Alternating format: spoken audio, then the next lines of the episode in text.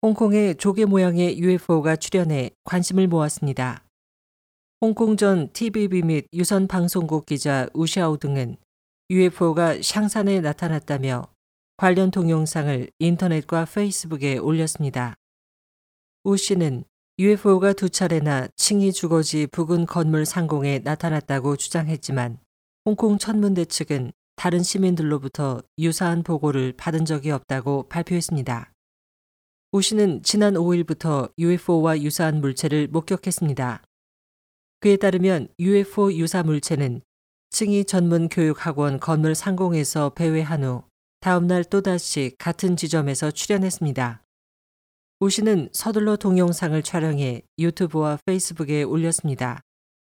이를 본한 네티즌은 자신도 목격했다며 그 UFO는 자신의 차 위에 4, 5층 높이에서 날아갔으며 당시 함께 있던 친구도 분명히 봤다는 댓글을 달았습니다.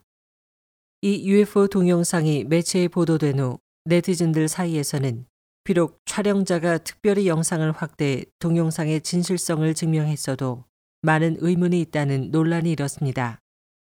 이에 우 씨는 홍콩 빈과일보를 통해 동영상은 남동생이 촬영하여 올린 것이며 그는 남동생으로부터 이 사건에 대해 들은 후 매우 진실하다고 여겨 페이스북에 올린 것이라고 해명했습니다. SOH 희망지성 국제방송 곽지연입니다.